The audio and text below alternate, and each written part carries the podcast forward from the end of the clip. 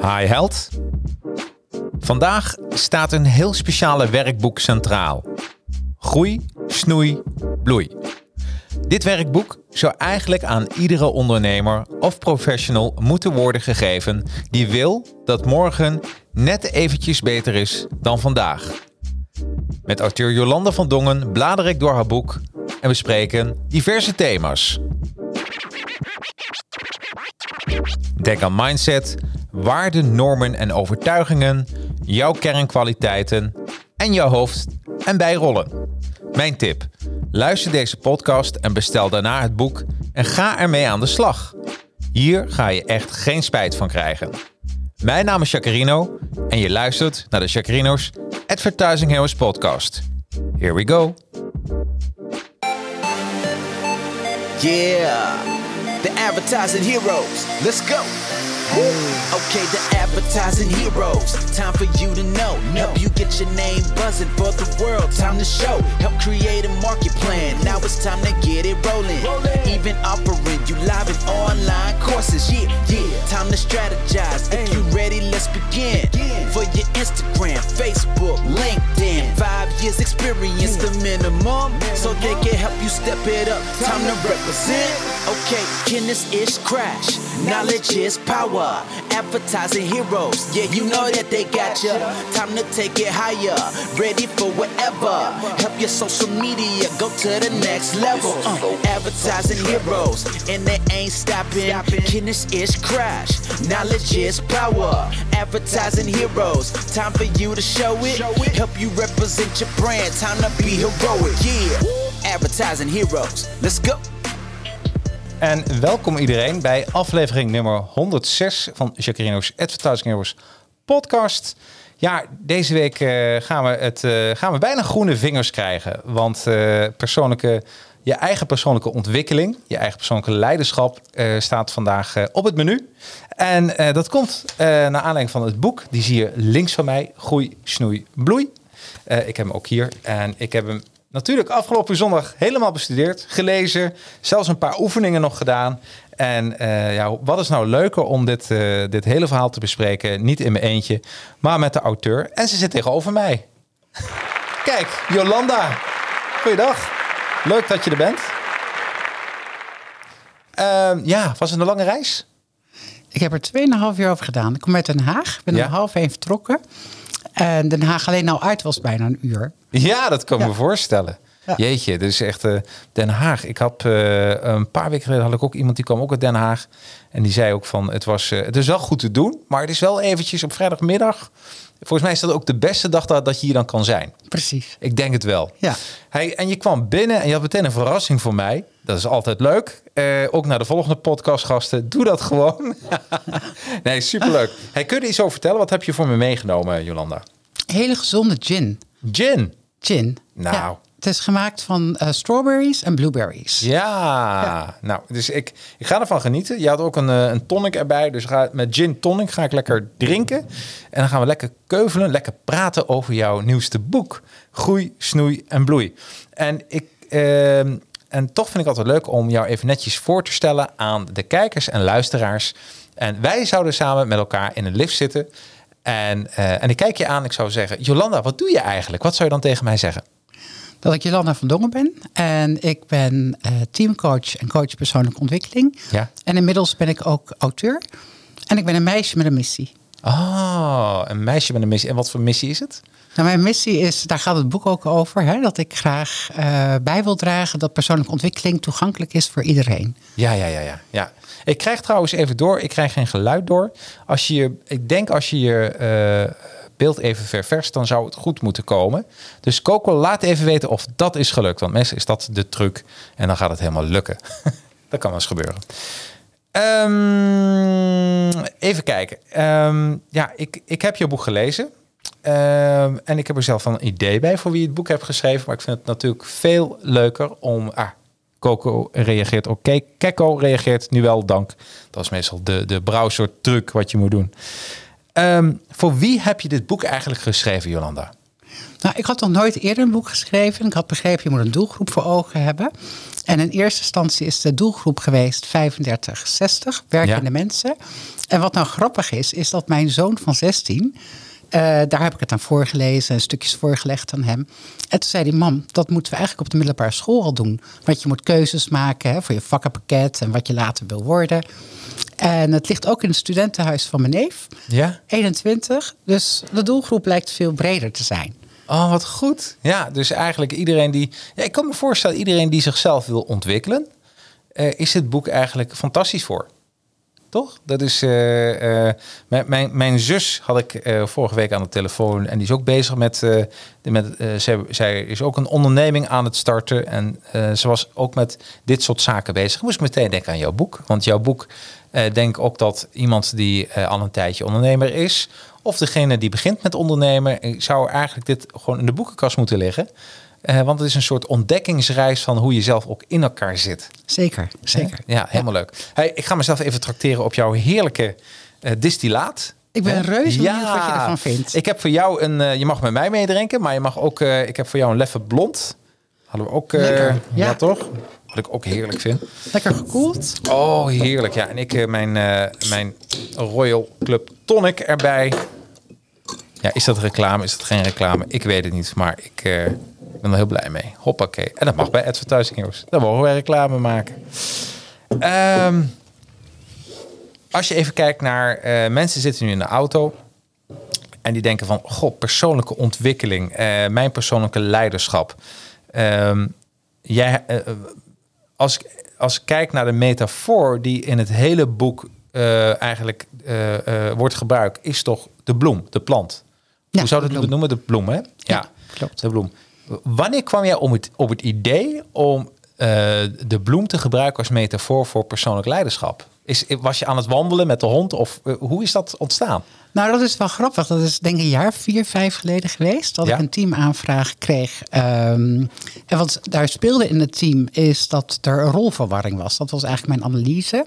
Dat mensen of heel hard werkten. Of je had ook mensen in het team zitten. Dat als ze gebeld werden door de crash of door school. Dan legden ze alles neer, gingen ze weg. En dus daar was rolverwarring. En toen Ja. dacht ik, hoe ga ik dat nou helder maken? Hoe het werkt. En toen dacht ik, nou ja, ik liep inderdaad buiten. Ik woon vlak eh, bij de duinen. En zo ontstond het eh, idee van een bloemetje. Ja. Dat was toen nog een bloemetje. Dat was toen een bloemetje. En Ja. het is toch wel, dus die wandeling heeft dat toe bijgedragen naar de duinen? Of eh, moet ik, ja? Ja, zeker. Ja, ja. Toen dacht ik, hoe ga je nou helder maken op een eh, toegankelijke manier... dat er verschillende rollen zijn in je leven... en dat de ene rol niet de andere rol kan overlappen. Ja. En toen dacht ik, nou, zo'n bloem, eigenlijk een waaier was het eerst... en toen werd het een bloem, dat al die blaadjes hoorden uit elkaar te staan. Ja, ja. Ja. Nou, wat, waarom ik dat vraag? eh, ik heb een training Connected Dots. En dus A, van hoe kom je tot een creatief idee? En, eh, en heel vaak zit het ook in de beweging. En eh, vandaar dat ik heel benieuwd was ook van, ja, die bloem, dat is inderdaad eh, hoe jij tot het idee bent gekomen. Ja. Klopt. Kijken we even naar je boek. 204 pagina's, 10 hoofdstukken. Ehm, eh, hij is, even voor de kijkers laat ik het even zien. Het is een boek, het is een werkboek. Het is niet zomaar een boek, een werkboek. En je kan allerlei oefeningen kun je, kun je doen. Kun je teksten inschrijven, je kan dingen asseren. Eh, en als je eh, dit hebt doorgewerkt, ja, dan, dan eh, ben je al een stuk verder met je eigen persoonlijke leiderschap. En wat ik even leuk vind met jou, een aantal van die hoofdstukken, misschien allemaal, te behandelen. En dat mensen die in de auto zitten al een beetje of de hond uitlaten of nu aan het kijken zijn, al wat leren over hun eigen persoonlijke leiderschap. Ehm, je hebt het over, over de bloem. En dus ik heb hem even figuur op pagina 12. Dus voor de kijkers hebben we nu even het genot. En ik ga het wel even illu- illustratief vertellen. Dus de bloem. Ehm, en die heb je eigenlijk visueel weergegeven. En je moet voorstellen, even voor de luisteraars, een bloem bestaat natuurlijk uit wortels. Eh, en die wortels noem jij de energiebronnen. Eh, dan heb je de stengel. De stengel eh, benoem jij als waarden, normen en overtuigingen. Dan, ja, wat is het dan? De, de stampertje? De de kern. De kern. De bloemkern. De, kern, de bloemkern. De kwaliteiten. Nou, dan kom je eigenlijk op eh, de bladeren, denk ik. Dat zijn de rollen. en heb je nog, wat zijn dat? Kleine bloemetjes of de Dat bijrollen? zijn de bijrollen in je leven. Dat zijn de, dat zijn de kleine bloemetjes. Of de dat kleine, zijn de kleine blaadjes. de kleine Klopt. blaadjes. Ja. Oké. Oké, dus de, de bloem, eh, wat het zo mooi maakt, zijn de rollen. En de kleine blaadjes zijn dan de bijrollen. Zo, zo kan ik het bekijken en bezien. Oké. Dus, eh, eh, en dan eh, en de, de lucht, daar heb je het ook nog even over. Is een mindset. Ja. Alles dus, wat daar omheen zit, zeg maar de atmosfeer waar de bloem in kan groeien, gaat over de mindset en over invloed. Ja, dus als mensen nu dit niet zien, dan heb je al een beeld van hoe, dat, hoe die illustratie eruit ziet. Ehm, en wat mij meteen. ik heb ook de oefening trouwens gedaan over mindset. Kom ik dadelijk even op terug. Maar jij maakt een verschil tussen een statische mindset en een groeimindset. Wat is het verschil? Een statische mindset, dat is bijvoorbeeld mensen die willen bewijzen dat ze intelligent zijn, bijvoorbeeld. Dus iedere keer dat weer bewijzen, dat is een statische mindset. En als je een op groei gerichte mindset hebt, dan ga je ervan uit dat je dat eh, kan verbreden, zeg maar. Dat is een voorbeeld van eh, eh, intelligentie, zeg maar. Ja. Dat staat niet vast. Terwijl wij opgevoed zijn eigenlijk met het idee, je hebt een IQ. En dat staat voor de rest van je leven vast. Nou, dat is volgens mij de vraag. Ah, dus en dat is het. Hey, en, eh, en, en zou jij een paar termen kunnen benoemen wat iemand zegt met een statische mindset? Een paar zinnen waar je iemand een statische mindsetter aan kan herkennen? Nou ja, zo ben ik nou eenmaal. Oké, Dat is heel statisch. berusting in, eh, in, in dat je niet verder groeit. Ja, klopt. Of ik heb het nog nooit gedaan, dus ik kan het niet. Ah, ja. Nou is wel heel populair. Ik, eh, de Pipi Langkous uitspraak. Hè? Ik kan het niet, eh, dus daarom denk ik dat het me wel lukt. Zoiets is het toch? Ja, Ja. staat ook in het boek. Ja. Dat is, ja. Ja, ja nee, Ik heb het nog nooit gedaan, dus Ja. daarom denk ik dat ik het dat kan. is hem. Dat is Ja. hem. Ja, ja, en dat is echt de groeimindset. Dat is absoluut een groeimindset. Goede mindset. Ja. Ehm, en eh, mensen kunnen een. eh, ik heb het ook gedaan. Ik heb eh, een test gedaan. waarin je een eh goede mindset hebt. En dat is wel grappig. Ik, zonder dat ik heb gekeken, overal kwam ik helemaal ingevuld. En, Jij ja, toch? Ik had Ja. overal een goede mindset. Ehm, en je moet voorstellen, even, even leuk. We nemen mensen even mee. Ehm, een van de vragen is: Mijn eigen waarde is: ik ben oké zoals ik ben. Of mijn eigen waarde is, ik ben oké zoals ik ben en daarnaast kan ik mijn grenzen verleggen en groeien. En A is dus, ik ben oké zoals ik ben, punt. Dat is een statische mindset. En als je denkt, ik ben oké zoals ik ben en daarnaast kan ik mijn grenzen vast eh, verleggen en groeien, dat is dan de groeimindset. En zo zijn al die vragen eigenlijk opgebouwd. Hoe ben je eigenlijk aan die vragen gekomen? Eh, al googelend heb Ja. ik een aantal vraaglijstjes eh, gevonden. En eh, eigenlijk heb ik die een beetje omgebouwd, zodat het ook passend is bij, bij wie ik ben Ja, en hoe ik wil werken. Ja, precies. Ja. Ik zit wel, ik, ik, eh, ik, ik heb nou een gin tonic op, tenminste één slok. En nu al vergeet ik de camera. Dus ik weet niet hoe de rest van deze uitzending eruit gaat zien, eh, Oh jee, oh jee. Maar dat maakt niet uit. Hè?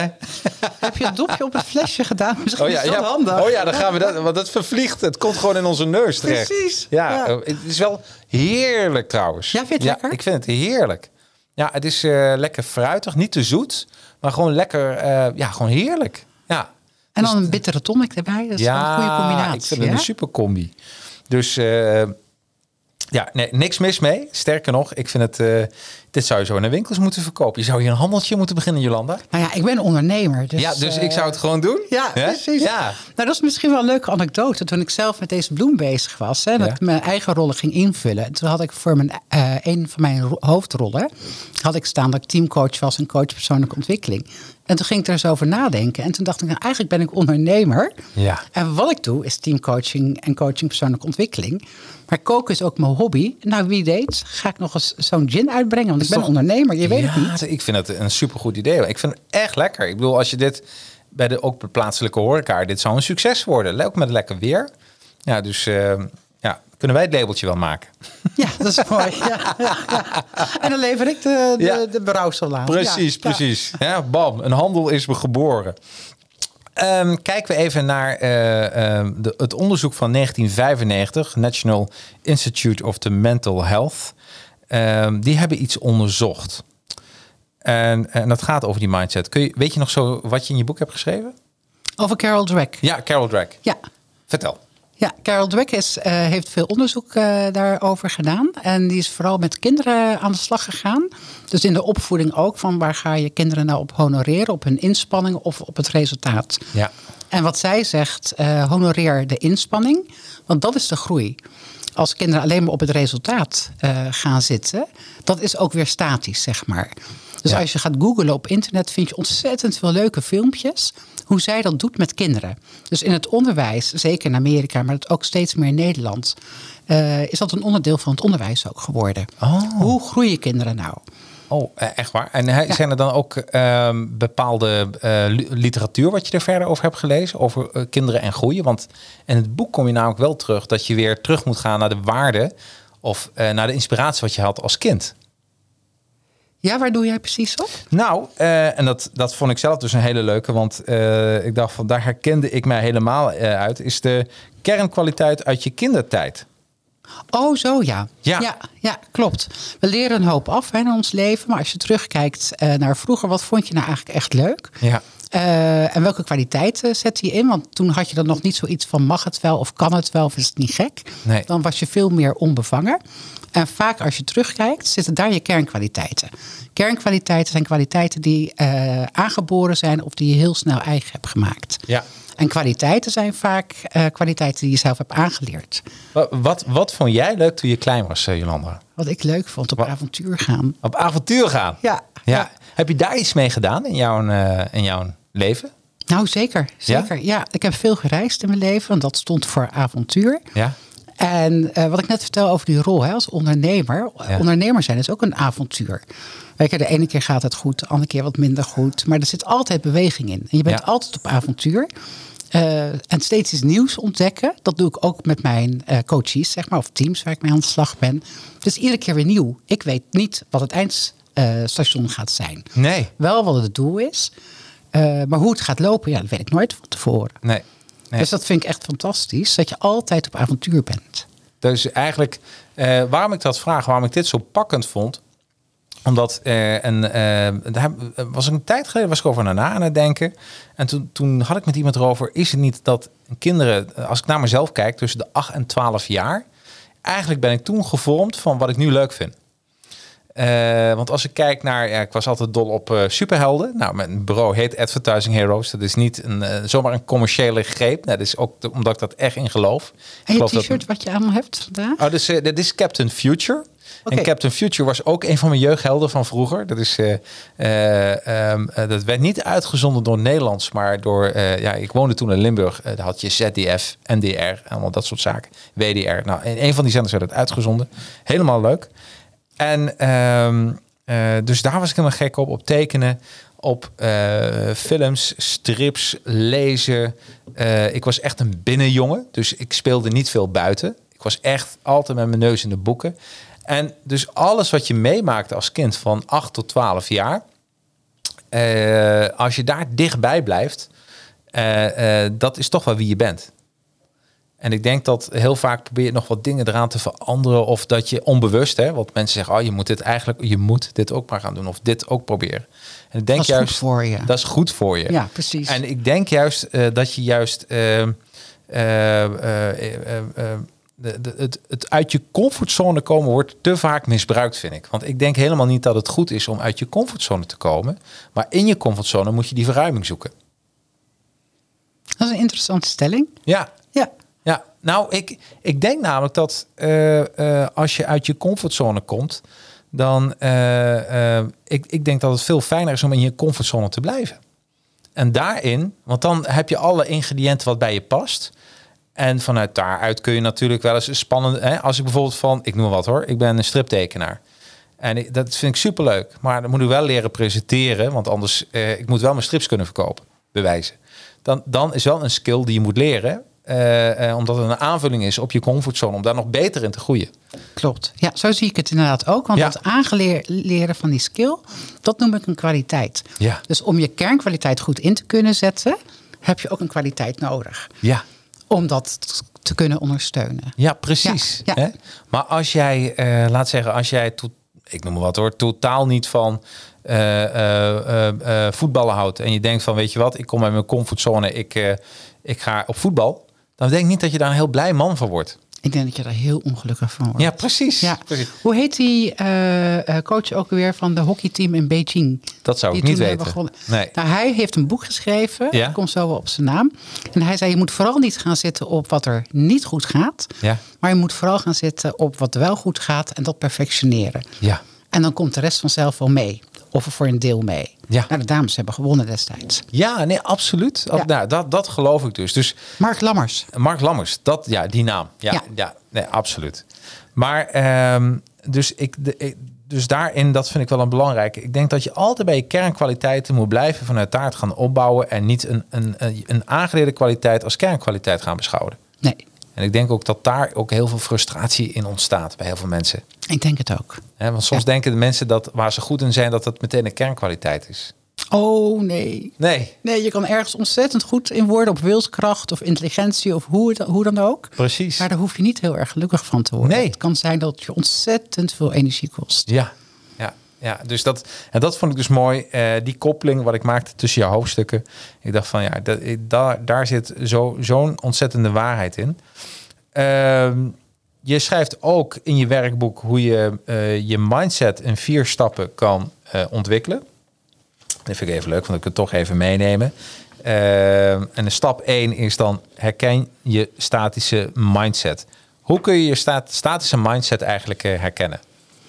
Nou, dus vaak als je in gesprek bent met anderen Ja. en eh, je hebt een gesprek dat je zegt het kan wel of het kan niet of het wordt maar, Mhm. dan duidt vaak op een statische mindset. Dus als je aan de ander vraagt, zou je daar eens op willen letten, Ah. dan word je geduid, eh, getriggerd op hetgene waar je statisch in kan denken. Al wat leuk. Eigenlijk zou er een soort statische woordenboek, zou je een lijst kunnen maken, thuis kunnen ophangen.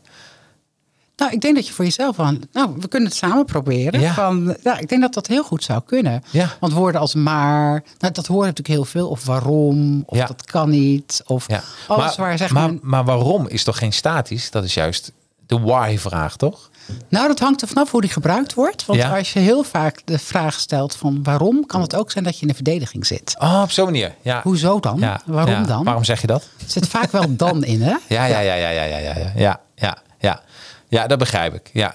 Eh, en, eh, en ik denk dat, dat eh, ehm, ja, in combinatie met Dan, ik denk dat kinderen. ehm, ik weet nog wel dat mijn, mijn oma zei wel eens, nee, mijn oma niet. Mijn oma was veel te liefdevol. Maar eh, er waren veel mensen die, als je dan zei waarom, dat je als kind vroeg waarom, dat ouderen dan zeiden van waarom, waarom, waarom zijn de bananen krom? Ja. En dat was eigenlijk, de- eigenlijk de, de, de dooddoener dat je moest ophouden met de waarom vragen stellen. Zonde, hè? Ja, maar dat woord komt meestal wel voor- met mensen met een statische mindset. Ja, ja. Ja, dan is het een keer klaar. Hè? Dan willen ze het verder niet uitleggen. Terwijl kinderen, ja, die stellen de vraag waarom onbevangen. Ja. Ze zeggen niet waarom dan. Nee, nee, nee, nee, nee, nee. nee. waarom-vraag. Inderdaad, de why, met een Ja. vraagteken. Ja, daarom. Ja, dus Ja. dat is een, eh, mooi. Dus eigenlijk zouden mensen een soort bingo-lijstje kunnen maken met allemaal dat soort woorden. Eh, en vanuit daaruit kun je kijken van, goh, heb ik wel een goede mindset of, eh, eh, of een statische mindset? Ik vind het wel trouwens een leuke. Dat zou een leuke zijn voor de volgende druk om zo'n... Een tip- bingo-kaart. Ja. Een bingo kaart inderdaad. Wat is nou jouw statische mindset en vocabulaire? ja. Dat is een hele leuke tip, ja. Want ik geloof dat, dat, dat heeft Judith Steinmeijer geschreven, ook in haar boek, van dat taal, ja, dat doet echt heel veel met je. Zeker. Alles wat je zegt, eh, want soms zeg je dingen en daar ben je heel niet bewust van.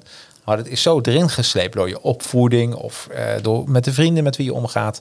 Ja, dan neem je dat toch onbewust over. Ja, zeker. Ja. Ehm, dan gaan we eens even naar eh, ja, de voorbeelden. Statische groei, mindset. Op, en als mensen dit boek ook hebben, pagina 38. Die vond ik echt superleuk. Daar zien we een... laat ik even thuis zien. Thuis. Voor de kijkers. Kijk, dit stukje wat je hier ziet, dat tabelletje, gaan we eens even behandelen. Oh, en Linda Gaanoog zegt... toch naar de Albert Heijnen mee met je eigen drankje en kookboek. Nou, Oh, kookboek, Linda, dat zou ook een hele goede zijn ja, inderdaad. precies. Ja, waarom Ja. niet? Het is alleen maar Ja. goed. Eh, ja, en daarin zeg je het verschil tussen de intelligentie staat vast en intelligentie is ontwikkelbaar. Eh, ontwikkelbaar. En ja, die intelligentie is dus ontwikkelbaar. Het is niet zo dat je bent geboren met een brein die, een, eh, ja, die op slot zit. Want dat, dat is een beetje wat een statische mindset eigenlijk is. Ja, en weet je, ik, ik denk dat iedereen voor een deel wel een statische mindset heeft, voor een deel. Ja. Maar dat je je daarvan bewust wordt, van dat er altijd ruimte in zit om te gaan groeien. Dat is eigenlijk waar eh, dit Ja. hoofdstuk ook over gaat. Ja. Dat, eh, dat is hetzelfde als van eh, hoe die uitspraak gaat van... ik ben voor een dubbeltje geboren. Je wordt geen kwartje. Nou, over statisch gesproken. En wat Precies. is dan een kwartje? Ja. Ja. Ja. Er is ook zo'n vooroordeel over jezelf. Ja. Van ja, zo zit het gewoon in elkaar. Ja. Mij lukt dat toch niet. Nee, mij lukt het toch niet. Ik Nee. ben er niet slim genoeg voor. Of in mijn jeugd was het zo van... ik ben opgegroeid met broers. Van, eh, maar je bent een meisje. Oh, echt waar? Ja, ik wilde gaan gaan studeren. En, eh, maar je bent een meisje. En dan, ja, dan lukt dat gewoon niet, hè?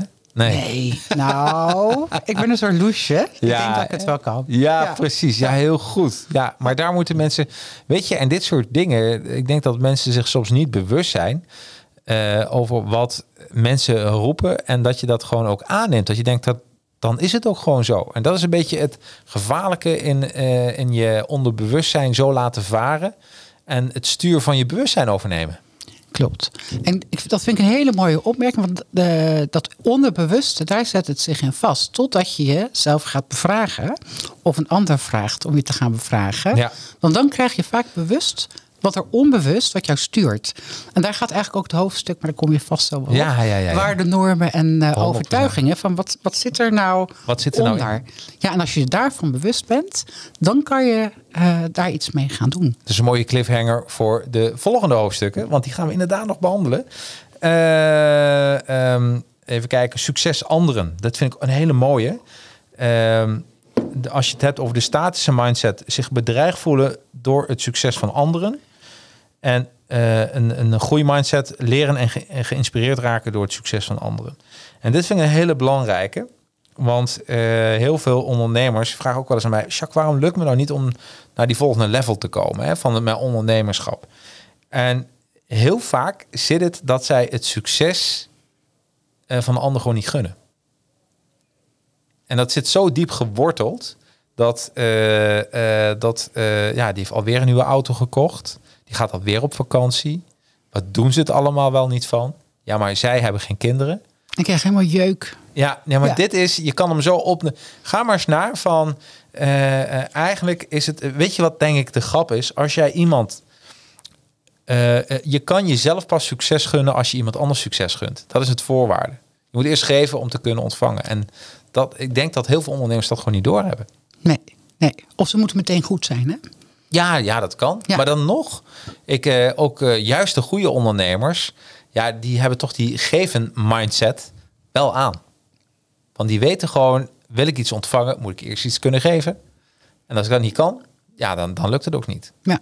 Hè? Ja, en dat is heel anders dan dat je een ander ondernemer ziet die eh, succesvol is, dat je geïnspireerd raakt. Ja. Dat is een hele andere dan die afgunst of eh, dat je groen gaat zien. Ja. Van die ander wel en ik niet. Ja. Ja.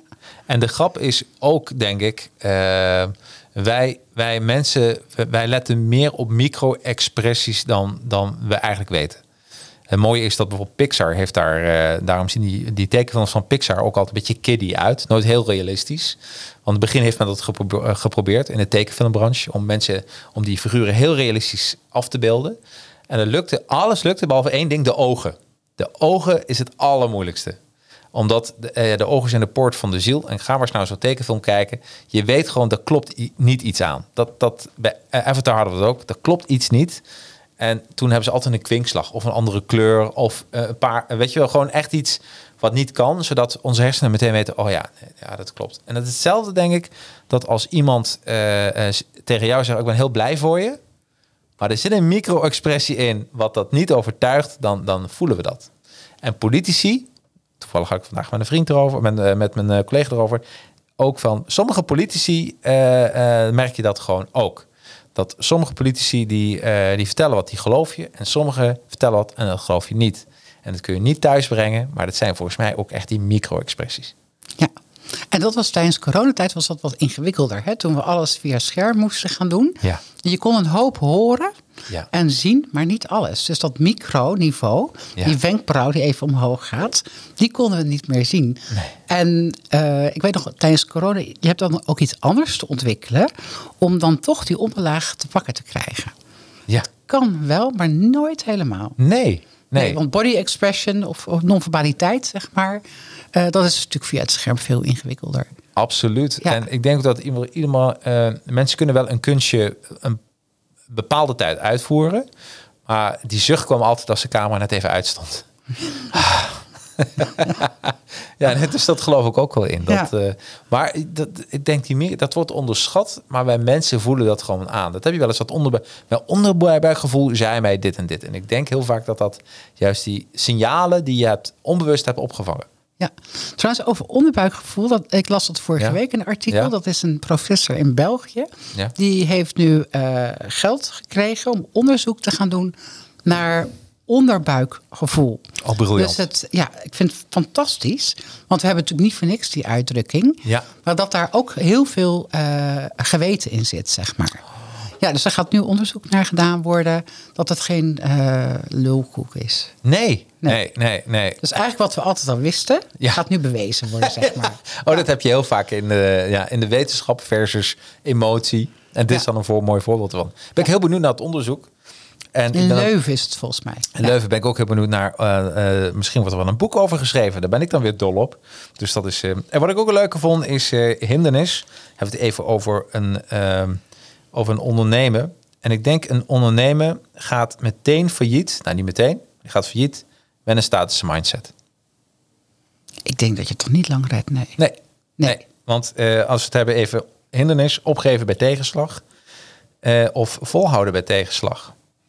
Eh goede mindset, hè? Volhouden bij Ja. tegenslag. En ehm, ik denk dat, dat er geen één ondernemer is waar, die in zijn hele leven nooit tegenslag heeft gehad.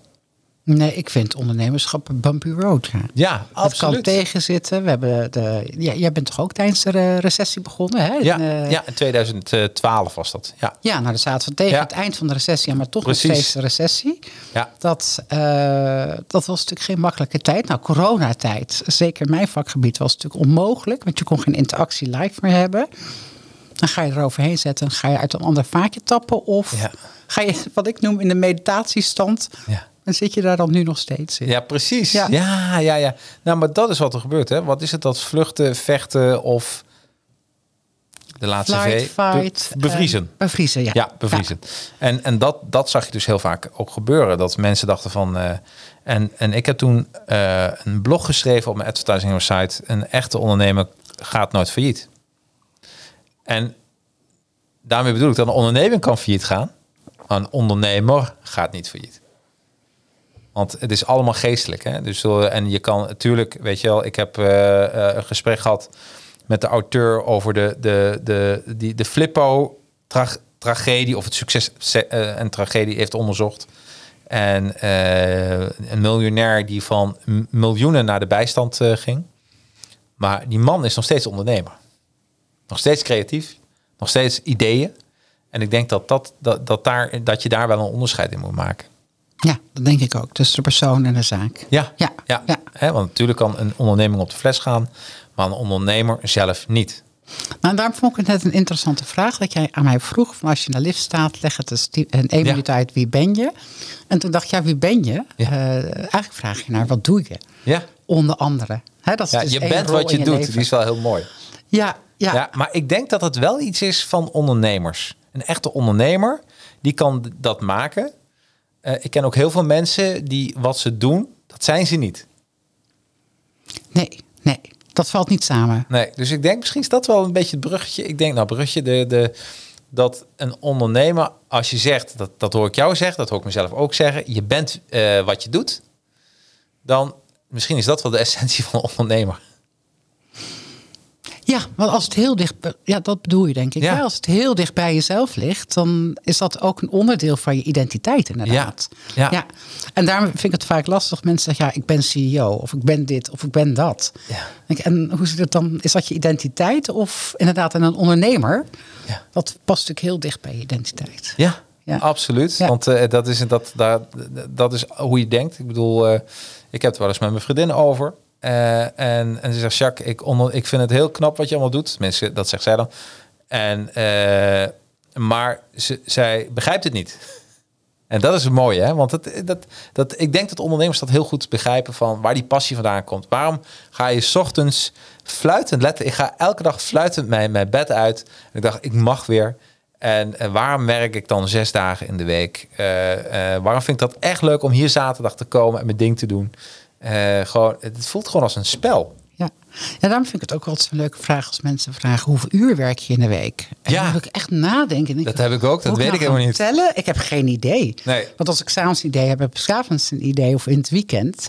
En de andere kant is natuurlijk ook waar. Het lijkt me ook wel zalig als je van 9 tot 5 werkt en daar heel gelukkig mee kan zijn. Absoluut. Want als ik in mijn vriendenkring kijk, van de meeste mensen zijn gewoon in vaste dienst. hè. Ja. Ik geloof dat in Nederland nu 15% eh ondernemer is en de 85% dus in vaste dienst. En daar ontzettend gelukkig mee zijn. Ja, Ook zalig. Dat- Als je maar doet wat, wat Wat past. leuk is. En Ja. daar, daar heeft het mee te maken. En eh, ik vergeet nooit meer. eh, ik heb bij een reclamebureau gewerkt als copywriter. En op een gegeven moment conceptschrijver. En op een gegeven moment kwam er een investeerder bij. Is nog geen een goed teken hoor, als een investeerder bij komt. Ehm, en op een gegeven moment moest de productiviteit omhoog. En eh, had hij een eh, zo'n prikklok neergehangen. Weet je, moest je echt inchecken. En, Met zo'n en- kaart. Met zo'n kaart, ja, inderdaad. Ja. En, eh, eh, eh, en eh, nou, iedereen moest het doen. En wij moesten als creatieven ook naar boven komen. En tegen ons werd even extra verteld dat we dat moesten doen. Nou, ik zei, is goed, doe ik wel. En iedereen stond te kijken, Jacques, doe je dat? Toen heb ik me ingecheckt. En drie maanden later moest ik weer bij hun komen. Bij de directielid en de investeerder. Ja, ze waren helemaal, helemaal tevreden over alles. Maar één ding. Eh, eh, Je moest nog uitchecken. Ik moest uitchecken. Ja, maar ik zei, een creatief is nooit uitgecheckt. En dat, maar dat is zo mooi. Dus ik dacht van ja, dat is en dat is eigenlijk als je passie, hè, als dat zo dichtbij is. Dus dat is, eh, dus dat is ook, ik denk waar mensen wel eh, ook naar zichzelf kunnen kijken. Dat vond ik hier zo mooi aan. Van ehm, ja, heb je die goede ma- mindset en doe je wat je leuk vindt. En ik denk dat dat, weet je, ik denk ook een beetje dat die statische mindset is dat dan zit je echt in, dan zit je eh, niet in je comfortzone. Daarom bedoel ik, mensen moeten naar hun comfortzone toe. Want dan doen ze iets wat ze totaal niet leuk vinden. En ik denk als je in je, comfort, in je echte comfortzone gaat zitten, wat je echt leuk vindt, dan ga je groeien. Ja, ik ben niet helemaal mee. Ik geloof dat stretchen ook belangrijk is. Hè? Om wakker te blijven. Oh, 100%. En- maar wel Ja. vanuit je comfortzone. Ja. Wel van, eh, vanuit je passie. ja, wel vanuit je passie. Daarom. Maar nieuwe dingen uitproberen. Ja. In die zin je comfortzone Want, want, want heb jij niet, want jij vindt je onderneming leuk, je vindt ondernemen leuk. Heb je ook wel eens dat gevoel dat je aan het ondernemen bent en, en dat je je zo lekker voelt alsof je gewoon sloffen aan hebt? Ja, zeker. Dat beha Snap je een beetje wat ik bedoel? Ja. ja. En, en dat is, eh, eh, ondernemen is, is geen eh mutrun. Of dat je door, bezweet door een oerwoud moet gaan. Absoluut Nee, niet. nee. Ik denk dat je echt dat je dat gevoel moet hebben. Oh, dit is zo'n lekker gevoel. Ja. En, dan, en, en binnen dat gevoel moet je stretchen.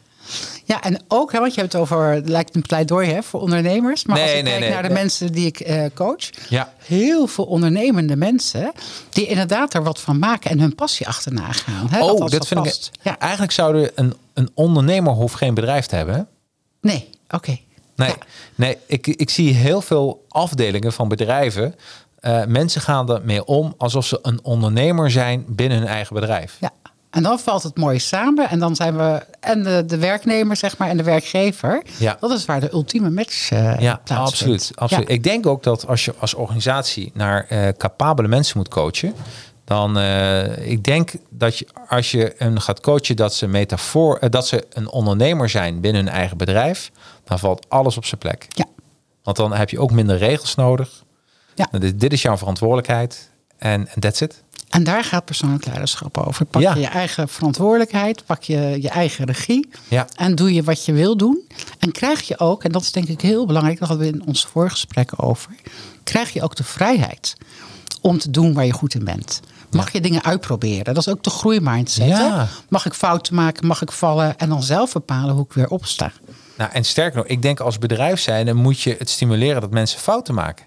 Alsjeblieft. Ja, Want dan zijn we zo statisch bezig Ja. als we geen fouten kunnen maken. Ja, ja, eigenlijk zou je er ook als bedrijf zijn van eh, gewoon een rondje elk jaar van eh, wat was jouw, met een big smile, wat was jouw grootste fout dit jaar? Eigenlijk moet dat in die beoordelingsformulier terugkomen. Want hè, als je geen fouten maakt, dan heb je eigenlijk ook helemaal niks gedaan. Heb je in ieder geval niet veel geleerd. Nee, nee, Nee. nee. Hè? Want iedereen die zijn een nek uitsteekt, die maakt fout. Iedereen. Ja. Hè? Op wat voor manier dan ook. Ja, leuk man. Dus dat, is ook, dat hoort ook bij dat goede bij. Ik bedoel, ik heb nog nooit een plant gezien die, eh die linea recta omhoog groeit. Zit altijd een kronkeltje. Altijd. ja, ja, ja. Ja. Even kijken, dan gaan we, eh, leuk, gaan we naar de cirkel van invloed van Kofi, hoofdstuk 5. Ehm, eh, zou je eens even voor de mensen die denken van, oh, hoe zat het ook alweer? Hoe zit dat met de cirkel van invloed en betrokkenheid? Nou, Kofi heeft daar veel over geschreven, hè, van de, de Circle of eh, eh, Influence. Ja, En wat ik in het boek heb gedaan, is twee onderdelen eruit gehaald. Je hebt de cirkel van invloed, waar heb je invloed op? En de cirkel van betrokkenheid.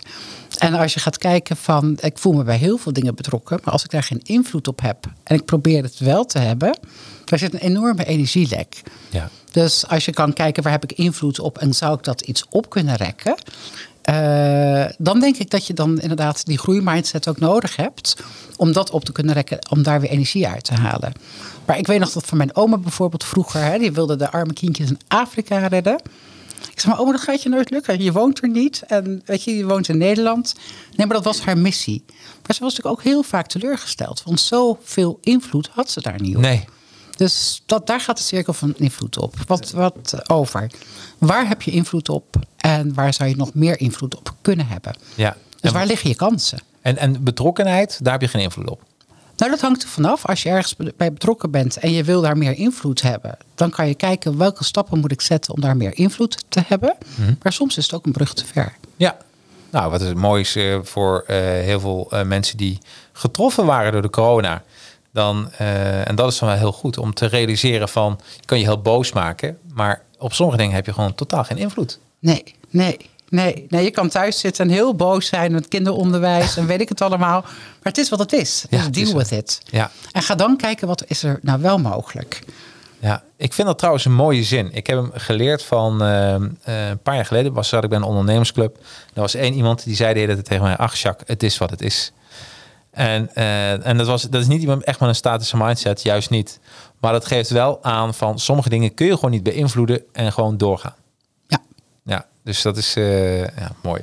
Ja, en wat mooi daarvan is, als je weet waar je geen invloed op hebt, dan krijg je ook veel meer vrijheid. Ja. Want dan ga je acteren op waar je wel invloed op hebt. Nou, daar Precies. krijg je energie van. Daar krijg je, ja, en dat is die energielekken. Dat, dat is eigenlijk op dingen waar je geen invloed op, op hebt.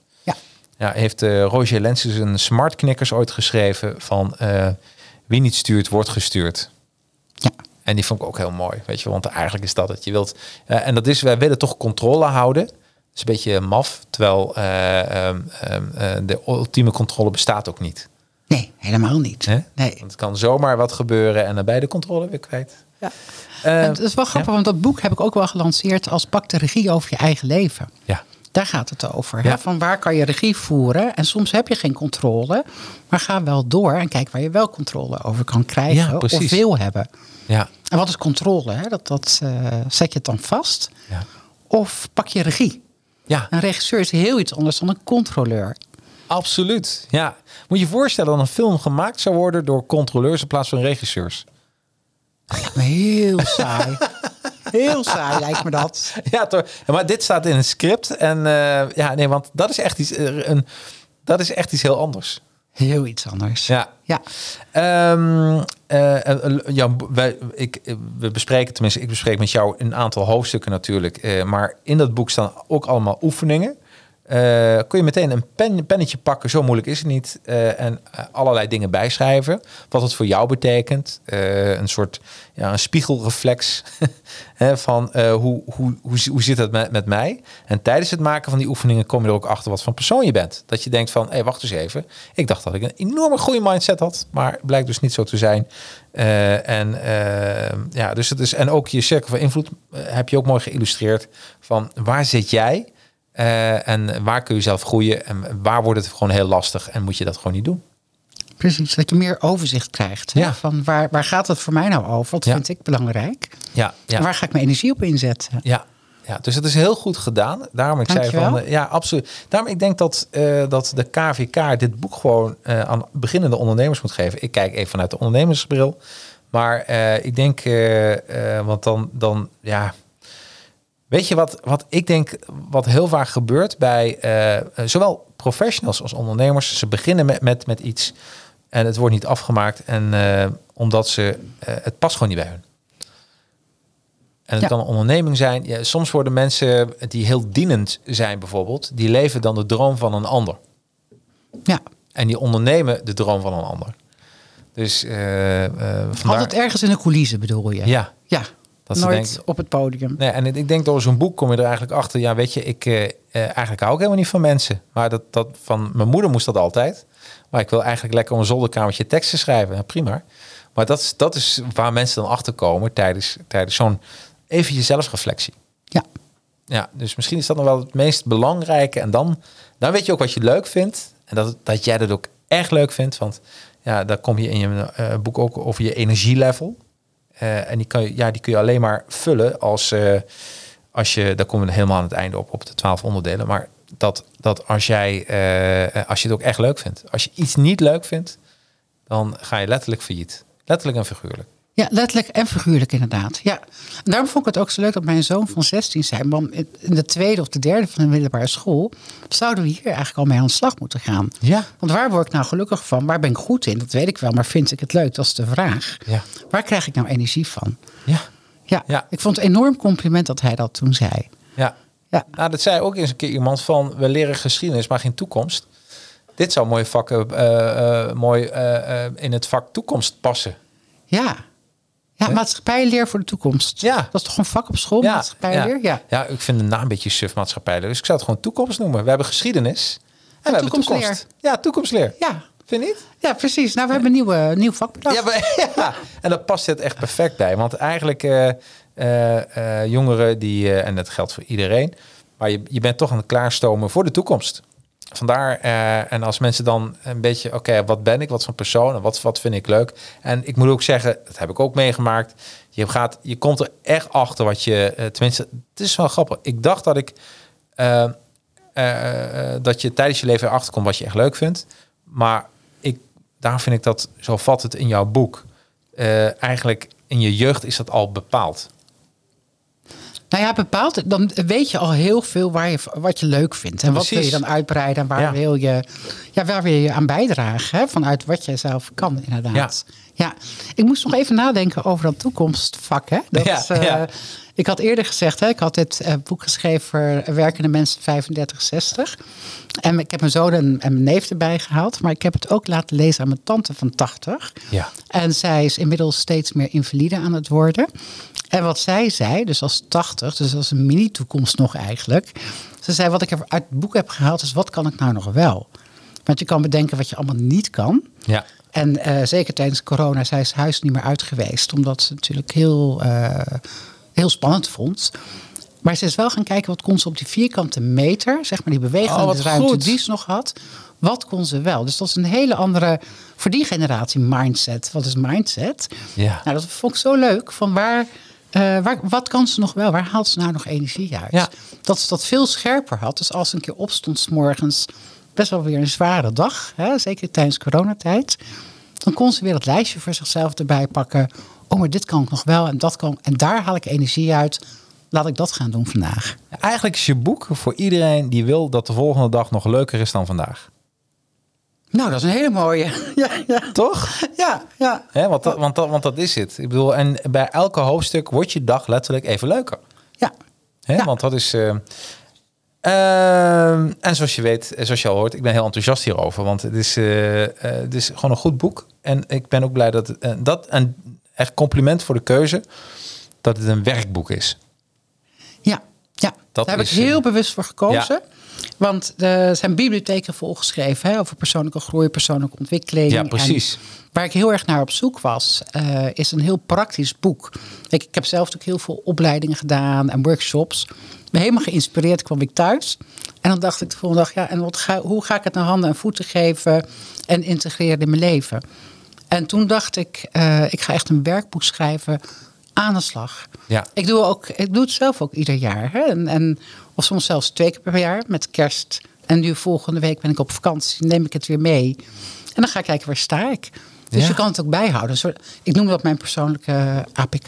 Ja, daarom. Ja, Ja. ik vind. Daarom, het is, eh, eh, eh, en ik zou zeggen, een, een briljante verjaardagscadeau. Want eh, eh, hier gaan mensen meteen mee aan de slag. En iedereen met, eh, ja, die wil dat het de volgende dag leuker is dan vandaag. Eh, eh, voor zichzelf en voor anderen. Dan, eh, ja, 100%. Dankjewel voor het compliment. Ja, maar ik vind het ook echt... Anders zou ik, anders zou ik dat ook niet zeggen. Nee, vind ik heel erg Ja, leuk. Ja, ja. Waar ik een beetje bang voor was toen ik het boek schreef, hè, is dat eh, mensen het simpel zouden gaan vinden. En het gaat niet om simpel, het gaat over eenvoud. Nou. Dat je het terugbrengt naar de eenvoud, dat mensen er ook echt mee uit de voeten kunnen. En simpel is totaal iets anders. Nee, simpel. En eh, wat, weet je, dit is een beetje, ik, ik ben een filmgek. Ehm, en jij hebt eh, het valku, eh, je bent de valkuil voorkomen, wat heel veel mensen geneigd zijn als ze dit boek zouden schrijven, eh, om er allerlei dingen erbij te halen die je niet toe doen, maar om het maar te vullen. Ja. En ik denk juist dat dat, dat is een hele slimme keuze geweest. Omdat eh, de, de, de, de, de dingen die erin staan, die hebben al zoveel kracht van zichzelf. Eh, en het gaat gewoon om de essentie. 100%. Ja, eh, Da Vinci zei het, hè? eenvoud is de ultieme verfijning. 100%. En ik ben heel erg op zoek gegaan naar taalgebruik. eh, zonder belerend te zijn. Hè, dat, dat, daar heb ik zelf een broertje aan dood. Als Ja. iemand mij gaat vertellen hoe het moet of eh, hoe het kan. Ja. ik zoek het liever zelf uit. Hè, dat, ehm, maar dat het wel toegankelijk is voor een brede doelgroep. En dat je het op je eigen tempo en op je eigen manier kan doen. Ja. Ja. Daar ben ik naar op zoek gegaan. Dat het echt leuk. van toepassing is. En met name, ik hou heel erg van concreet. ja. Heb je, heb je hier ooit een, een module ook voor gemaakt dat mensen kunnen instellen? Het is wel fijn als we een stok achter de deur hebben. En dit samen met een groep. eh, heb je daar over nagedacht? Met een groep dat je dit boek behandelt van A tot Z binnen zoveel weken? Jazeker, ja, zeker. En eh, tijdens coronatijd heb ik samen met Gea Zelstra, zij is mijn compagnon, hebben we Groei, Snoei, Bloei opgezet. Hè. Het, Ja. eh, het boek moest toen nog afgeschreven worden. En wij geven online programma's en live programma's. En dan doorlopen we al deze thema's. En doen we ook verdiepingsslagen erop. Ja, ja. Dus het boek is zo opgesteld dat je het helemaal alleen kan doen. Ja. En je kan het programma in en dan krijg je. En we hebben ook verdiepingsmodules. Als je op een bepaald onderdeel, bijvoorbeeld waarden, normen en overtuiging, dat is best een, Ja. eh, best een ingewikkeld onderdeel. Dat in het boek kan je daar goed mee aan de slag. Maar er zitten zoveel lagen in. En dan is het fijn om dat eh, onder begeleiding van een coach te doen. Ja, precies. En dat Ja. zijn dan eh, trajecten. En dan kunnen ze gewoon naar de website. Welke website is dat? www.groeisnoeibloei.nl Nou, zou ik iedereen aanraden. Je hoeft het niet te doen. Je kan het boek gewoon zo doorlezen. Maar ik kan me voorstellen. Je moet een beetje zien als een sportschool. Je, je ziet allerlei goede oefeningen. Dat je denkt van, hé, hey, wacht eens even. Als ik die app, die oefeningen volg, dan, dan lukt me dat wel. Maar als je iemand bent die zegt van, oké, dan lukt me dat wel. Maar ik vind het ook fijn om dat, met, met andere mensen te sporten. eh, ehm, en dat met, tegen de coach aan te houden. Dan zijn die modules juist heel erg goed. Ja, en ik noem dat eh vierslagsleren. Hè, want je gaat Ja. aan de slag met je coach één op één. Eh, je gaat aan de slag met een buddy. Ja. Dus je krijgt een buddy toegewezen die je kan eh, spiegelen. En je werkt in een groep, hele kleine groepjes, eh, maximaal acht mensen met één coach. Dus je leert ook van de ervaringen van de groep. En je krijgt reflectieopdrachten dus voor jezelf. Dat noem ik vierslagsleren. Dus op allerlei verschillende manieren leer je dan om te kunnen reflecteren. Ja. Oh, wat goed, man. Ja. Nou, dus Ja. dat zou ik zeker, zeker als je hiermee... ehm eh, ga hem eerst zelf even invullen. En eh, ga dan even naar de site. En kijk even tot hoever je bent gekomen. Wil je ondersteuning bij, zou ik dat zeker doen. Want je moet een beetje zien als een sportschool. Je kan eh, op heel veel manieren kun je, weet je online welke oefeningen goed voor je zijn. In dit boek is, is die hele persoonlijke leiderschap mooi samengevat. Maar soms heb je gewoon zin om, eh, behoefte om, eh, doe ik zelf ook, met een personal coach, mensen dan bij de sportschool. Maar dan, dat geeft net even iets meer dat setje van dat ik ook elke, dat ik dat ook volhoud. Ja, dat is wel grappig. Hè? Over Ja. de sportschool gesproken. Ja. Tijdens corona ging de sportschool natuurlijk dicht. Hè? Ja, En natuurlijk ben ik begonnen met sporten thuis. En dat Ja. steeds verder weg. precies. En toen gingen de sportscholen weer open. En nu zit ik er weer twee, drie keer in de week. Ja, Ik nou, vind het niet fantastisch. Ik vind het niet zo superleuk. Nee. Maar als ik er eenmaal ben en ik doe dat samen met anderen. Dat is ook een motivator, een stok achter de deur. Absoluut. Om, eh, om dat iedere week te doen. En dan vind ik het eigenlijk wel leuk. Ja, nou weet je wat het grap is? Ik, eh, ehm, ehm, ik ben ervan overtuigd, hoe raar het ook klinkt, dat iedereen vindt bewegen leuk. Iedereen vindt bewegen leuk, maar niet iedereen vindt sporten leuk. En daar zit wel een, een, een, een... Dus je moet ook qua sport een beetje zoeken van wat je zelf leuk vindt. Ja. Met de hond wandelen is ook bewegen, Zeker. toch? Ja. Dus, en dat is goed voor je hersenen. Lees je wat langer. Je wordt er wat gelukkiger van. Ja, nou dat, eh, die app Ommetje hè, van Ja. eh, Erik Scherder, die is heel erg veel gedownload in coronatijd. Ommetje, meteen opzoeken op je, ja, op je. Android of Apple. En, Ja. dan, eh, en wat kun je even beschrijven, wat doet die app? Nou, dat houdt bij dat eh, minimaal 20 minuten bewegen per dag. Je kan een groepje vormen. Kan je ook een soort challenge aangaan als je dat leuk vindt. Van eh, dat je iedere dag beweegt. Je krijgt ook iedere dag een melding van ga Oh, bewegen. leuk, heel Ja. goed. En Ja. dat kan je ook in groepsverband doen. Ook Ja. al, je mocht toen natuurlijk maar met z'n tweeën op straat. Ja. Maar je kan het in groepsverband met 20 doen. En je ziet op de app wie wandelt er nog meer. Ah, wat leuk. Ja, super. Nou, dus eh, gewoon iedereen om het je downloaden en het boek kopen. Dat zou ik zeker aanraden van Groei, Bloei en Snoei. Ehm, ik ga eens eh, even door je boek heen. We hoeven niet alles te behandelen, want mensen moeten het boek gewoon lezen. Hoofdstuk 7, Mijn kwaliteiten. Ehm, dan hebben we het over de kernkwaliteiten. Kun je daar iets over vertellen? Wat zijn kernkwaliteiten? Kernkwaliteit zijn de kwaliteiten waar we het net over hadden vanuit je jeugd. Wat je sowieso in huis hebt. Mhm. En kwaliteiten zijn vaak aangeleerde kwaliteiten om die kernkwaliteiten goed in te kunnen zetten. Ja. Bijvoorbeeld in mijn geval, ik ben ondernemer. En toen ik ondernemer werd, ik heb heel weinig met ICT. En financiën vind ik ook een beetje ingewikkeld. Je hebt een bierveeltje, kan ik goed rekenen. Ja. En toen dacht ik, dat gaat mij niet tegenhouden om ondernemer te worden. Dus ik eh, zoek daar steun bij. Maar ook een aantal dingen, bijvoorbeeld mijn financiën bijhouden iedere week. Dat heb ik mezelf aangeleerd. Dat is een kwaliteit die ik mezelf heb aangeleerd. Ik krijg er niet per se energie van. Nee. Maar het kost me inmiddels ook geen energie meer. Nee. Dus je kan iets aanleren en het zeg maar neutraliseren. Dat het je geen energie kost. Ja. Eh, en maar het ondersteunt wel mijn kernkwaliteit van ondernemen. Oh, dat is slim. een voorbeeld. En dat blokkeert je dan niet in je groei? Nee, zeker niet. Nee, nee, en in mijn onder- vrijheid, dat is voor mij een ontzettend belangrijk en avontuurwaarde. Ja. Dat ik kan doen en laten, eh, of vooral doen wat ik wil. Eh, dus dat houdt mij niet tegen. Oh, leuk. Dus als je met een project zit, een hele belangrijke. Als je met een project zit of onderneming of eh, je moet een klus doen voor je, voor je, voor je opdrachtgever, voor je werknemer, eh, werkgever, eh, schrijf gewoon al even op. Waar, als je het leuk vindt, maar wat je denkt wat jou blokkeert. En geloof mij, er is altijd een aanvullende kwaliteit die je kan inhuren of eh, die je kan zelf. Hè? Dus eh, Ja, zo Ja. kijk ik ook naar teams. Hè, de Ja. teams die ik coach. Van er zitten allerlei kwaliteiten in een team. En hoe ga je nou zorgen? Dat is ook dat buddies waar Ja. ik het net over had. Hè? Hoe kan je elkaar nou aanscherpen en elkaar aanvullen? Je hebt niet alles in huis. Nee. Je, je moet het ook vooral niet willen. Nee. Nee, Nee. helemaal niet. Nee. Nee. En want als je eh, een generalist bent, verdien je altijd iets minder dan een specialist. Is dat zo? Ja, absoluut. Ja, 100 procent. Ja. Een generalist verdient meer dan een... minder, minder. Oh, minder. Ja, Ja. oh zo. Ja, Ja. ja, het heeft met vlieguren te maken. Als je meer vlieguren hebt op, op één ding, ja, dan, eh, dan kun je meer verdienen. ja. Ik, ik heb echt, eh, de grap is dat, wat ik denk in mijn vakgebied, eh, wat ondernemers doen, de, de grootste valkuil is dat men de omzet valt tegen en willen ze iets erbij gaan doen. Nee, de, wat je moet doen is juist iets minder gaan doen, maar wat je dan doet, dat juist heel diep ingaan. Ja, je nog Eh, verder specialiseren je of nog beter in worden. Ja.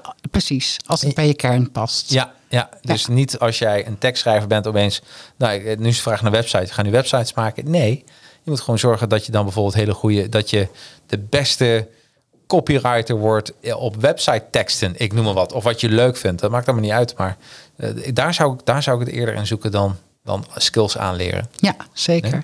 Ja.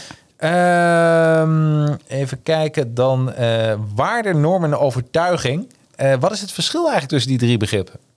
Nou, waarde is wat je eigenlijk van huis uit mee hebt gekregen of wat echt in je zit.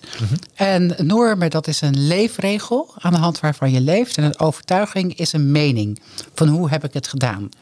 Bijvoorbeeld in mijn geval is waarde, mijn waarde is avontuur, vrijheid. Ja. vind ik een hele belangrijke waarde. En mijn norm is van eh, je kan doen wat je wil zolang het niet de ander schaadt. Hè? Ja, ja. En eh, mijn overtuiging is, als ik eh, heb gedaan op een dag wat de ander van mij wil, maar dan ga ik. Ja, Dat is niet zo heel handig. Nee. Dus ik moet vooral kijken, of ik wil vooral kijken, van ben ik dicht bij mezelf gebleven. ja. Dus waarde, normen en overtuigingen. Waarde is echt, ik noem het ook wel eens de placement. Hè? Dus als iets jou raakt, of als je ergens boos over wordt, dan is vaak je waarde Ja. eh, geraakt. ja. Dus Ja. het woord moeten bijvoorbeeld, ik ben er ontzettend allergisch voor. Heb ik want dat perkt mijn vrijheid in. Ja, Dus als ik dat woord hoor, inmiddels weet ik dat. Denk ik, nou, zo wordt het waarschijnlijk niet bedoeld. Maar het raakt mijn waarde van vrijheid. Ik denk niemand gaat mij vertellen wat ik moet doen. Jou ook niet, denk ik. Nee, nee, nee, absoluut niet. Maar en, en dat hoort ook bij ondernemerschap. Eh, het, de, de grap is dat als ik even hier naar kijk... Oh, kijk, het, alarm gaat af in het gebouw, hoor ik. Ik hoor, weet niet of de luisteraars dat horen. Maar hier is het... het zal geen brand zijn, denk ik. Als er brand is... joh, we hebben genoeg Royal Club en andere zaken om mee uit te, te blussen. Ehm, kijken we even naar... die vond ik zelf heel leuk. Want het was voor mezelf ook een soort oefening. Ehm, ik zet deze even. Het was een soort oefening voor mezelf. Ehm, welke normen passen bij jou? En ik heb voor mezelf even aangekruist welke bij mij Welke passen. bladzijde zit je? Dan kijk ik Eh, pagina even mee. 127. Ja? Eh, en ik heb echt gekeken van wat past, bij, wat past echt bij mij. Eerste is eh, afspraak is afspraak. Dat is echt mijn waar. En ik kan de laatste. ik heb een, bij mij helder een letter of intent. Het is geen contract, maar gewoon van als mensen met mij samenwerken, dan heb ik, heb ik, nou, dit is hoe wij samenwerken. En eh, iemand die had dat een krabbeltje onder gezet. En eh, die kwam even later bij me terug van... ja, ik wil toch even terugkomen hierop. Nee, ik zei dat... Dat kan, dat kan bij mij. In mijn beleving, als je ergens een, een handtekening onder zet... dan kun je er niet op terugkomen, want afspraak is afspraak. Dus daar hou, ik hou niet van comma's. Ik hou in dit geval niet van comma's. Als Je houdt van verwachtings. ik hou, management. absoluut. Ja, Ja. maar wel, eh, ik ben altijd heel duidelijk van, oké, dit is er. Te laat komen om afspraak ben ik allergisch voor. Ja, jij was trouwens een, een, een mooi, je was echt heel erg op tijd. Heerlijk, vrouw naar mijn hart. Maar ik vind het vreselijk als je om tien uur een afspraak hebt en je komt pas kwart over tien eh, aanzetten. Ja, alsof jouw tijd belangrijker is dan dat van een ander. hè? Precies, Dat, dat, eh, precies. nee. En dan kwam ik hier dus achter dat ik heel ouderwets daarin ben. Dus eh, Otman is erbij. Ah, eh, wat een interessant topic. Dankjewel Otman. En Linda zegt, goede uitleg, normen, waarde, overtuiging. Ik lees even de reacties voor in de chat. leuk, leuk dat jullie erbij zijn. Wat ik ook le- leuk vond is, dit doe ik dus ook. Je hebt geen oordopjes in koptelefoon op waar anderen bij zijn. Dat, dat heb ik nu wel trouwens. maar normaal is het als ik de hond uitlaat. Ik heb van die, van die airbuds. Eh, en eh, daar, heb ik, eh, daar luister ik podcast mee. Maar ik merk bij, bij mezelf al, als ik een, iemand anders mij tegemoet komt, dan zet ik hem al meteen op pauze. Ook al ken ik die persoon niet, omdat ik het onbeleefd vind als ze dan hallo tegen mij zeggen, dat ik geen hallo terug zeg. Ja, dat je het niet hoort. Ja, en dat zit zo in mij. Weet Ja. je wel? Ik vind gewoon... en toen ik in Groningen, waar ik heb gewoond, zei iedereen mooi. Dus echt Gronings mooi. mooi. Ja. En waar ik, toen ik ja, ging verhuizen, naar, ook naar Doetinchem, zei ik ook tegen iedereen hoi. En eh nou, het is geen degene die naast me stond. eh, Jacques, doe je dat echt tegen iedereen? Dat staat heel raar hoor. Maar dat was ik gewoon gewend. Maar ik vind dat gewoon een beleefdheidsgoed. Ja, Ja, dus dat zit, dat zit dan ook weer wat dieper. Dat is wel grappig. Trouwens, dat is wel, wel leuk, hè, van die oordopjes. Want dan doe je Ja. een tikje zo. Maar als ik tegen mijn zoon praat en hij heeft zijn, het oordopjes in. Ik vind het toch fijn als ze eruit gaan. Ja. Want dan weet ik dat er niks in zijn oor zit. Absoluut, absoluut. En bij mij in huis wil ik geen hoodies op. Nee, nee ik kan ik wel wil iemand kunnen zien. Hè? Dus ik, ik zeg altijd bij de voordeur van... Jos, doe je hoodie even af, hè? of je, je kapje. Ja.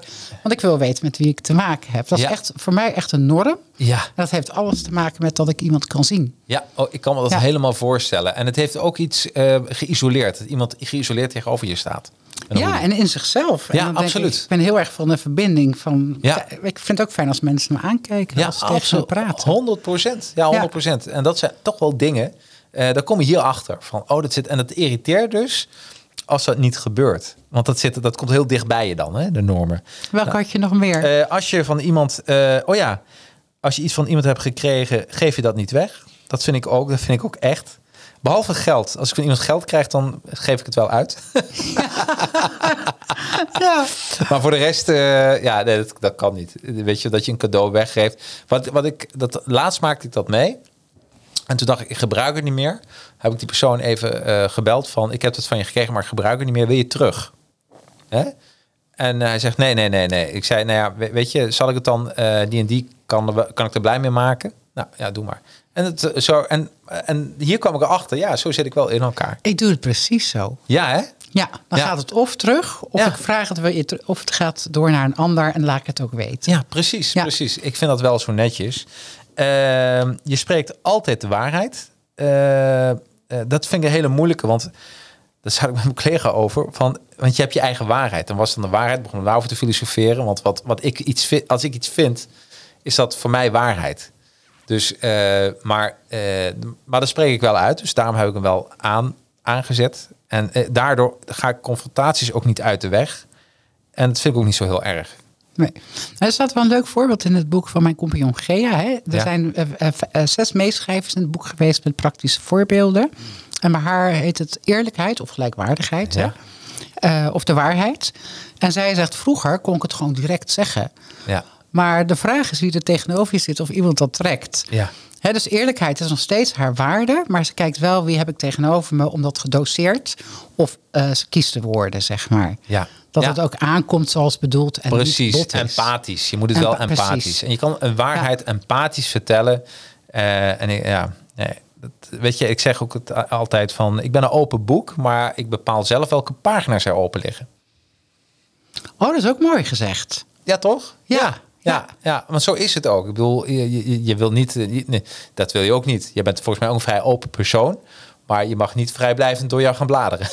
Ik ga hem straks opschrijven, want in het boek zie je toch overal rode quotes staan. Hè? Zo doen we dat hier. Het mag ook anders. Nou, allerlei quotes. Die ga ik opnemen in Oh, de leuk. volgende versie. Ja, ja. Herhaal hem nog eens. Eh, ik, mijn leven, ik ben als een open boek, maar ik bepaal zelf welke pagina's er open liggen. Ja, prachtig. Ja, ja. Over regie gesproken. Ja, precies. Ja, ja, fantastisch.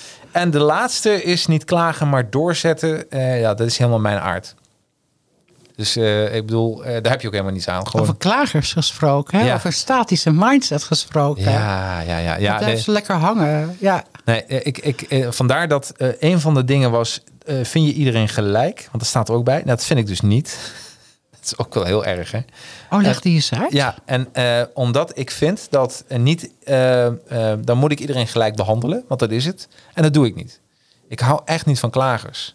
Ik ben eh, wat dat betreft wel, eh, als ik met een groep werk en een paar mensen blokkeren dat, omdat ze eh, de hele tijd klagen, dan neem ik ze niet meer mee in het project. En dan behandel ik ze ook niet meer zoals ik de grote groep behandel, of de, de, de ja-zeggers behandel. Oké, dat is jouw Ja, interpretatie. Ja, daarom alles is interpretatie. Ja, zeker. Ja, ook energievampieren ban ik altijd uit. Dat is ook een mooi woord, ja. ja, ja. Iemand die zo aanhaakt en Ja, leegzuigt. ja, precies. Dat je Ja. denkt, ik voel me wat leeggelopen. Hoe kan dat nou? Ja. ja en, eh, eh, maar, dat, ik denk, maar dat is die regie nemen. Om te weten van, oké, dus... eh, en, eh, wat, wat ik heel mooi vond, ik heb eerst... ik heb eens een, een les gevolgd van iemand. En die was een, een onderwijzer in Zuid-Afrika geweest. En die, kreeg, die kon heel goed zo'n klas gewoon vasthouden en meenemen dat verhaal. En wat hij toen tegen mij heeft gezegd, dat is me altijd bijgebleven. Hij zegt, weet je waarom ik nooit problemen in een klas heb? Hij zegt, je hebt eh, eigenlijk 10% van de klas zijn etters, altijd. Die, die, die doen gewoon niet mee en die zijn aan het etteren. Je hebt 10%, dat zijn de brave Hendrikken. Al, die zijn jouw fans. Alles wat je doet vind je geweldig. En 80% is de neutrale meute. En wat er nou gebeurt als je die 10% veel aandacht geeft, dan gaan die 80% daar mee. Want wat wil iedereen? Ook aandacht. En eh, hij zegt dus die moet je die 10% etters moet je gewoon mijden. Die moet je geen podium geven. Die mag je geen zendtijd geven. Die moet je gewoon doodzwijgen. Eh, maar die 10 die perfect doen, die moet je ophemelen. En degene die daar meedoet, die andere 80%, die hemel je daar mee in op. Dat vond ik zo. Toen dacht ik van, en dat is mij zo lang geleden verteld geworden, is me altijd bijgebleven. Dat is een beetje hoe ik ook leef. Ja, ik vind het fantastisch. Want die theorie kan, eh, heet ook wel eens de light and dark horses. Hè? Ja. Van die dark horses die alles ondermijnen, Ja. eh negeer ze. Ja. Hè? En, en die 80% daartussen, daar zit natuurlijk ook een curve in. Hè? Ja. Eh, en wat je ziet vaak in de praktijk is dat er heel veel aandacht besteed wordt inderdaad aan die klagers. Of de mensen die wat lastiger meekomen. Ja. Terwijl de meute zit aan de andere kant. Ja. En dan zijn we ook nog wel eens geneigd om daar waar het goed gaat, om dat meet, eh, eh, daar niet zoveel aandacht aan te besteden. Precies. Want het gaat toch wel goed. Maar als je er zo naar kijkt, kan het ook weer natuurlijk weer wegzakken. En dan kunnen ze van de light horses, die 10% waar het zo goed mee gaat, Ja. opeens doorschieten naar de dark horses. 100%. Want dan zijn ze gefrustreerd en dan ontstaat er weerstand. Ja. Dus waar het om gaat is dat iedereen aandacht krijgt. Maar ik ben het helemaal met je eens, klagers. Oh, ja. Ja, dat, ja, de eh, regels drie, hè. Probeer het een keer, nog een keer en bij de derde keer daarnaast klaar. Ja, precies. Hey, we zijn al eh uur voorbij. Eh, mensen kunnen het boek lezen. Dan liggen ze ook nog wat over de energiebronnen. En natuurlijk helemaal aan het einde het actieplan. En ik heb nog maar een tipje van het boek behandeld. Want hij lijkt simpel, Jolande, wat je al zei. Maar hij, als je die oefeningen gaat doen, dan... ja, dus hier staat precies in. En het is, een boek, nogmaals, van eh, 204 pagina's, 10 hoofdstukken. Maar eh, dit is je zelfontwikkelingsplan. Ik bestel hem vandaag via marktplaats.nl of ga naar advertisingheroes.com. Dan doe ik bij deze podcast een link naar eh Marktplaats, eh, naar Marktplaats, naar eh, Managementboek. Zei ik Marktplaats? Je zei Marktplaats. Ja, weet je, ik ben dol op Marktplaats. Het is mijn. eh, ik, heb, ik heb zoveel comics gekocht de afgelopen weken op Allemaal via Marktplaats. Marktplaats. Allemaal via Marktplaats. Nee, managementboek.nl. Ja. Eh, Wat trouwens wel leuk is om te weten, de ja. tweede druk is gisteren besteld. Dus Oh, we zijn gefe- al door de eerste druk Oh, bijna heen. gefeliciteerd. Ja, dus Wat- in wat- augustus ligt de tweede druk ook weer in de boekenwinkels. En, Nou, helemaal boekenwinkels, eh, managementboek.nl, bol.com. Je kan het overal bestellen. Of natuurlijk op de Groeisnoei Bloei website. precies. Heb ik het gevoel dat dat kan. Ik wil je enorm bedanken. Eh, als afsluiter vind ik e- even leuk. eh, van, we gingen van persoonlijk begin, eh, beginnen. En we eindigen met persoonlijk. Ik had je gevraagd om even wat mee te nemen. Ja, klopt. Vertel. Ik heb twee dingen meegenomen. Dat ik eigenlijk zou ik moeten kiezen. Ja. Wat ik onder andere mee heb genomen is een eh bedelnap. Eh, toen wij vroeger in Thailand woonden, kwam s'avonds altijd een monnik voorbij met zijn eh, ik zo oranje gewaad zo. En dan mochten we eten stoppen in zijn bedelnap. Oh, en toen zei ik tegen mijn moeder van, eh, is dit een hele arme man? Kun je ze eh, voor de camera houden? Dit is de De bedelnap. bedelnap. Ja, wat Dus mooi. een erfstuk. Dus hij is heel oud inmiddels. Dit is ook een echte bedelnap. Toen wij vertrokken uit Thailand, hebben we deze van die monnik gekregen. En mijn moeder heeft er naar de hand dit standaardje bij gekocht. Dan Ja. kan je hem zo. Maar het eten ging dus daarin. En toen zei ik tegen mijn moeder van, is dat een hele arme man? Ik was acht, zeven of acht geloof ik. En zei ze, nee, dat is een, een levenswijze waar hij voor gekozen heeft. Ja. En, dat, en daar is het eigenlijk begonnen. Je, je zei net, hè, tussen de 8 en de 12 Ja. jaar, dat je je kwaliteiten. En toen dacht ik, iedereen heeft dus een keuze hoe die wil leven. Binnen een bepaalde spanwijdte natuurlijk. Ja, hè. Ook precies. waar kom je vandaan, waar ben je geboren. En, maar deze man had daar dus voor gekozen om eh, monnik te worden. Ja. In zijn oranje gewaad. Dat was in Thailand. En eh, ik vond het prachtig. Ja, heel Want dat mooi. deed mij beseffen, je hebt dus keuzes in het leven. Eh, hoe wil ik mijn leven leiden? Ja, wat mooi. Ja. Ja. en een monnik is dan in dit geval een professionele bedelaar. Waar niets mis mee is. Ja, nee, precies. En die is echt niet arm. Nee, precies. dat, eh, nee. En maar het tweede voorwerp waar ik mee heb genomen vind ik ook een heel mooi verhaal. Dat is een kokende mer. Ja? Dat is deze. Hij lijkt een beetje om een bips, of niet? Nou, dat is wel een leuk verhaal. Een kokende Ja. mer, dat Ja. is een eh kokosnoot. En eh, we hebben op de Seychelles gewoond. Ja. En eh Pryland Island, het zijn twee eilanden Ja. van de Seychelles waar deze voorkomen. En dit is nog een kleintje, want ze worden 50, 60 centimeter, dus bijna twee keer zo groot als deze. En voor mij staat het voor je hoofd en je hart. Ja? Daar gaan de meeste coaches direct over van hoe verbind ik dat nou? Ja, ja, dat ik Ja, eh, ja. een gelukkig leven leid. Hè? Want we kunnen eh, van alles bedenken. Maar de vraag is of we dat ook echt willen. Dat is eigenlijk waar jij net zei, hè? die passie. Ja. Eh, dat je die twee verbindt met elkaar. Ga niet los op je passie. Dus ook nog zoiets als een geweten en realisme. En de andere kant is, waar ik wil het niet zweverig maken. Je hebt een vrouwelijk en een mannelijk deel. Ja. Het is trouwens een vrouwelijke kokerdemer. Ja. Maar je hebt ook de mannelijke, die ziet er net even iets anders uit. Daar kan je van alles bij voorstellen.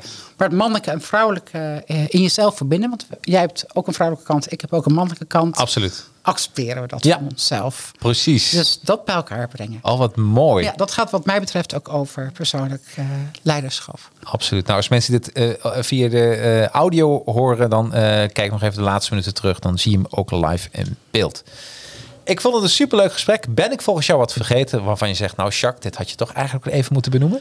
Nou, wat ik heel graag nog wil benadrukken is dat de bloembol hè, van de bloem, Ja. eh, dat daar je energiebronnen zitten. En wat heel belangrijk is, dat je uit je rollen die je vervult in je leven ook echt energie krijgt. Ja. Want een bloembol haalt energie uit de aarde. Hè? Dat, dat, eh, dus hoe haal jij nou energie uit alles wat je doet in je leven? Ja, wat mooi. Ja. En hoe vul je dat dan weer aan met andere dingen? Bijvoorbeeld hobby's of, of eh, levensspiritualiteit. Voor sommige mensen is dat heel belangrijk.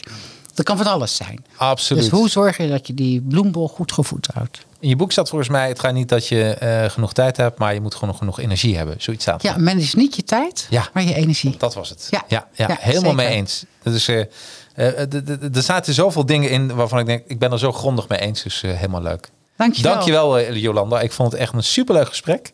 En ik kan iedereen dit boek eh, van harte aanbevelen. En eh, ken je iemand die een professional is met veel ambitie, die de volgende dag leuker wil laten zijn dan vandaag? Of een ondernemer die net start of al een tijdje bezig is en die daar wel eens over hoort over persoonlijke ontwikkeling, dan koop dit boek gewoon. En, en vraag me af en toe even of hij de oefeningen heeft gedaan. Nogmaals dank. Dankjewel. Ja, en eh, volgende week gaan we het, eh, mijn oude vak weer even vastpakken. Dat is eh, marketing. Dan ga ik met Jerry Helmers de marketingcode bespreken. Weer volgende week vrijdag om 4 uur zijn we weer. En ik wil toch nog even een shout-out doen ook voor... ik heb deze week met de Podcast Plus abonnement... eh, voor Advertising Heroes. Oftewel, dan nemen mensen of bedrijven hier de podcast op. Eh, een nieuwe podcast, Praten over Apple.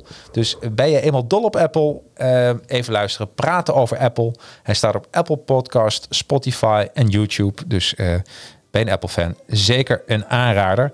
Nou, tot volgende we- week. Hoi! Wil je meer gesprekken luisteren met auteurs van populaire marketing, management of zelfontwikkelingsboeken? Scroll dan door de aflevering van deze podcast. Ik heb al heel wat top 10 boeken met de desbetreffende auteurs mogen bespreken.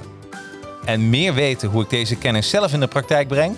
Connect dan met mij via LinkedIn. Zoek op Jacarino en connect. Zet erbij dat je mijn podcast hebt geluisterd en ik zal je connectieverzoek accepteren. Nou, bedankt voor het luisteren van deze podcast en tot de volgende.